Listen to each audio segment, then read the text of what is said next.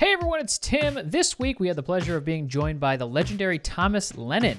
And on top of a hilarious episode, we have a bonus interview with him about his improv on Reno 911 and what the scene was like when he was coming up. It's exclusively on our Patreon at patreon.com slash improv dead. Become an improv pervert and unlock that interview, as well as a whole host of bonus episodes. There's never been a better time to become a perv. Thanks so much for listening and enjoy the show.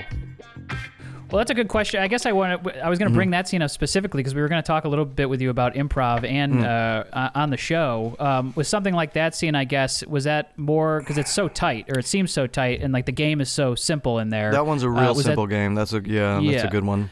did Um, you did you was that kind of like here we're going to have everybody come in, everybody kind of say what they want, and then we'll kind of cut it all that's, together. That's a dream one, and sometimes the best ones of those, and you can actually see when we do it on the show. Um, one of the great things about that, and I've never realized till we talk about it right now, is that it's a it's a game where it's keep people are adding to it. So everybody's Mm-hmm. waiting off camera. If they can't hear you, and sometimes in the station we would just have uh, headphones on, so you could hear everybody's mics in the room that you're not in yet, and you're sort of waiting to enter. And we would do that sometimes. Like there was a period where Nick Swardson's character worked at the station, and we would just wait around the hall with headphones on to see when would be a good time. And that's always the best because you get to do callbacks, you know, you get to do stuff Mm-hmm. like that.